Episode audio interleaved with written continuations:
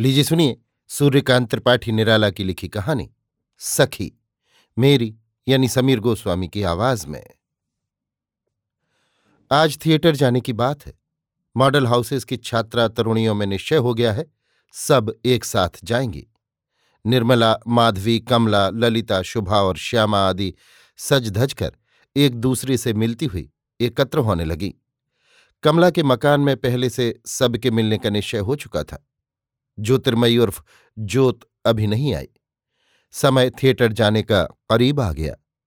ललिता बोली, वो आज कॉलेज में इतनी खुश थी कि अवकाश वाली लड़कियों से गप लड़ाती, मज़ाक करती हुई समय से पहले घर चली आई थी। पूरे उच्छ्वास से थिएटर चलना स्वीकार किया था। मैंने पूछा भी कि क्या है, जो आज ज़मीन पर कदम नहीं पड़ रहे हैं? जवाब न देकर मेरी ओर देखकर हंसने लगी। शुभा तो क्लास नहीं किया? ना ललिता बोली, श्यामा, मुझसे कहा कि पढ़ना लिखना तो अब यहीं तक समझो।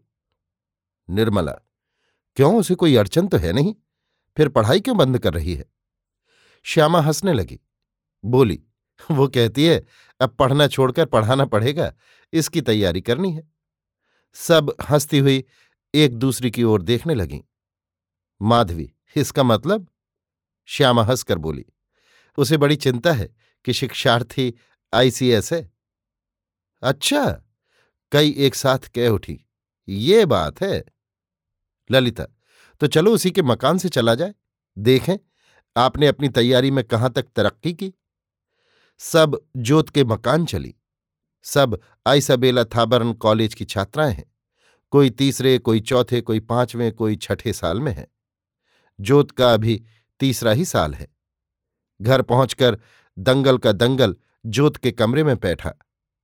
वो जैसी जोत है, उसका पहनावा भी वैसा ही जगमगाता हुआ। उस समय वो आईने के सामने खड़ी मुस्करा रही थी। एकाएक संगनियों को देखकर लजा गई।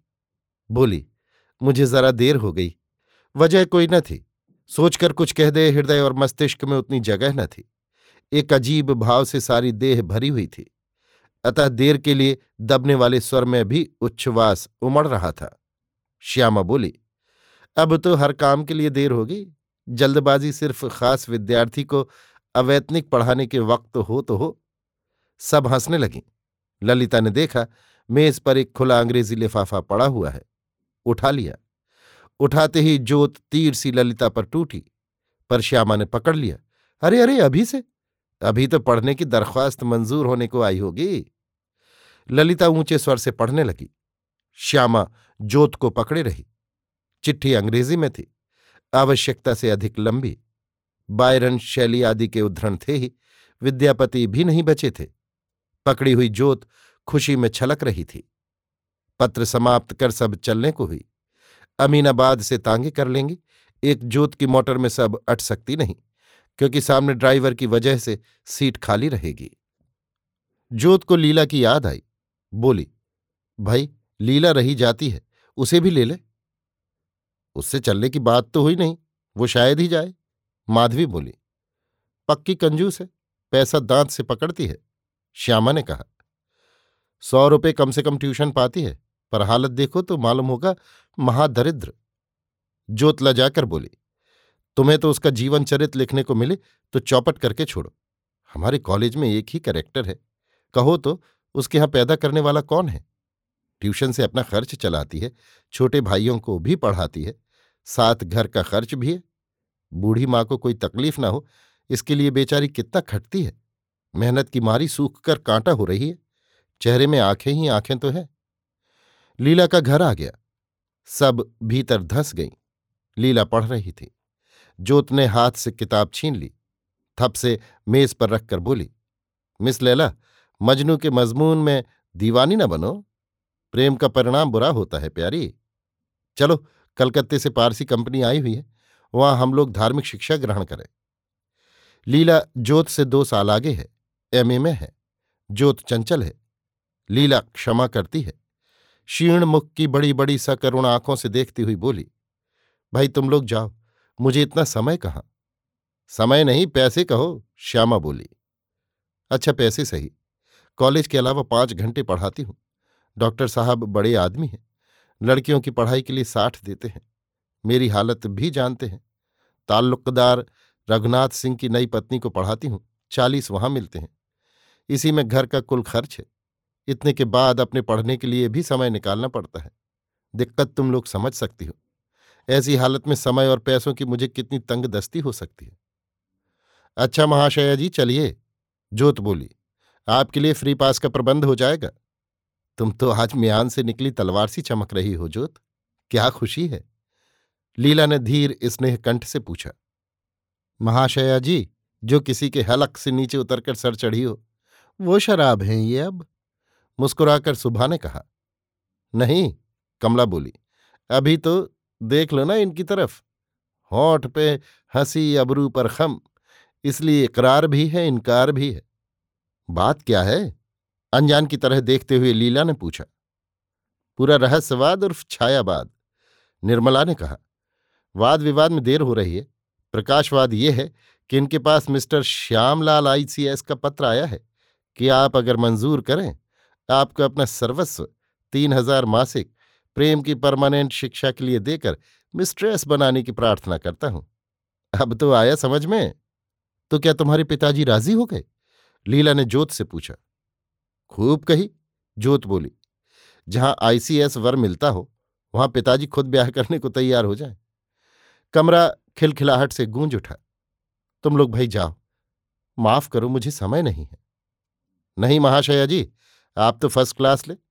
और हम लोग वहीं पैर रगड़ते रहें, ऐसा नहीं होने का। आपको चलना होगा। कपड़े बदलिए। जोत लीला को प्यार करती है, सम्मान भी देती है।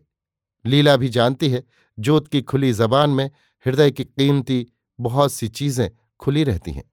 इसलिए उसका प्रस्ताव मंजूर कर कपड़े बदलकर साथ चल दी। तीन बजे से पहले ही लीला का क्लास खत्म हो जाता है। वहाँ से वो ताल्लुकदार साहब की पत्नी को पढ़ाने के लिए भैंसा कुंड जाया करती है। रोज बहुत चलना पड़ता है। किसी तरह साइकिल खरीद सकती है, पर सीखने की लाज की मैदान में मर्दों के सामने बेहयाई होगी। कौन पकड़कर चलाएगा?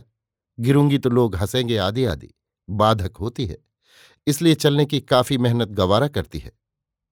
भैंसा कुंड से साढ़े पाँच, छह के करीब लौटती हुई कई रोज से देखती है। दो मुसलमान उसका पीछा करते हैं। वे आपस में ना जाने क्या बातचीत करते हैं। कभी कभी पास आ जाते हैं। हृदय धड़कने लगता है, पर वो जल्द जल्द चली आती है। ज्यो ज्यो तेज चलती है, वे भी त्यों त्यों तेज पीछा करते हैं। किससे कहे? भैंसा कुंड का बहुत सा रास्ता, बंगलों तथा बगीचों के कारण सुनसान निर्जन रहता है। धड़कते कलेजे से साधारण बस्ती के पास आकर सांस लेती है। मन मन अपनी असमर्थता पर लीला को बड़ा क्षोभ हुआ। दुर्बलों को सब सताते हैं। पर आप ही शांत हो जाना पड़ा, क्योंकि अपनी हद में वही अपना उपाय सोचने वाली थी। माता से नहीं कहा कि कहीं वो रोक न दे। खर्च के लिए फिर क्या होगा? एक दिन लौटते हुए उन्हीं में से एक को अश्लील बकते हुए सुना, जैसे सुनाकर बातें कही जा रही हों।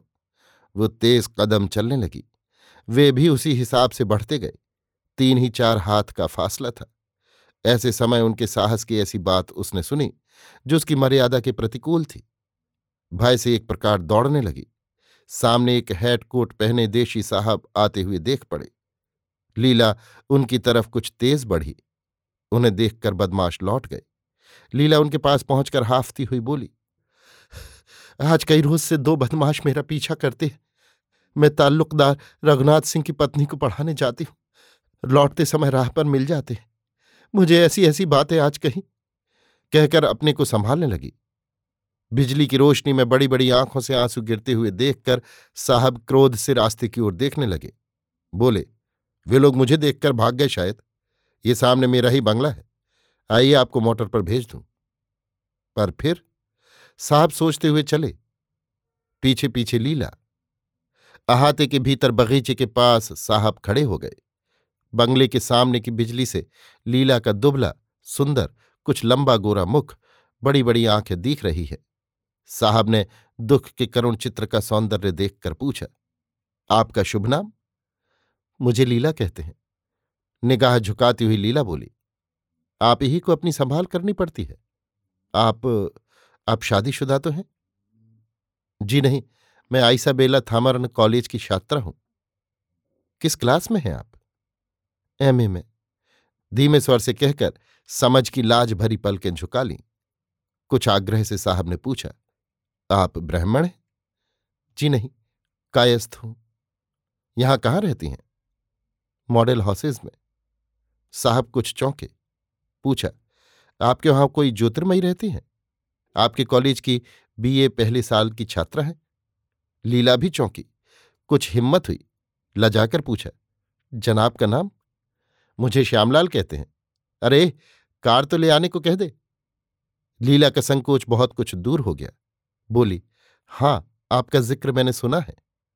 साहब की उत्सुकता बढ़ गई। बड़ी उतावली से, कहाँ सुनी? पूछा। लीला मुस्कुराई। कहा, जोत की सखियों से, उसकी एक चिट्ठी चुरा ली गई थी।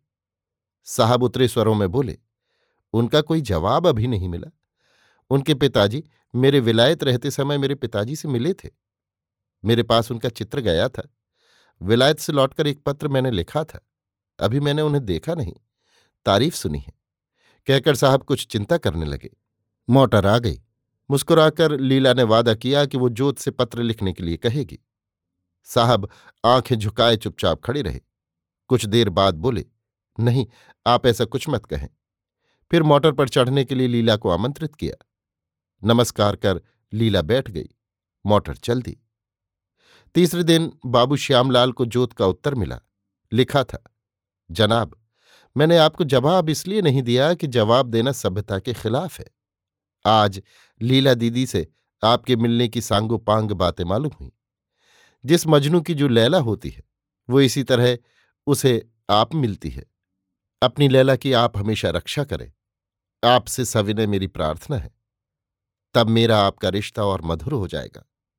क्योंकि बहन जिसे ब्याहती है, वो अगर पत्नी की बहन को साली कह सकते हैं तो पत्नी की बहन भी उन्हें वही पुरुष संबोधन कर सकती है।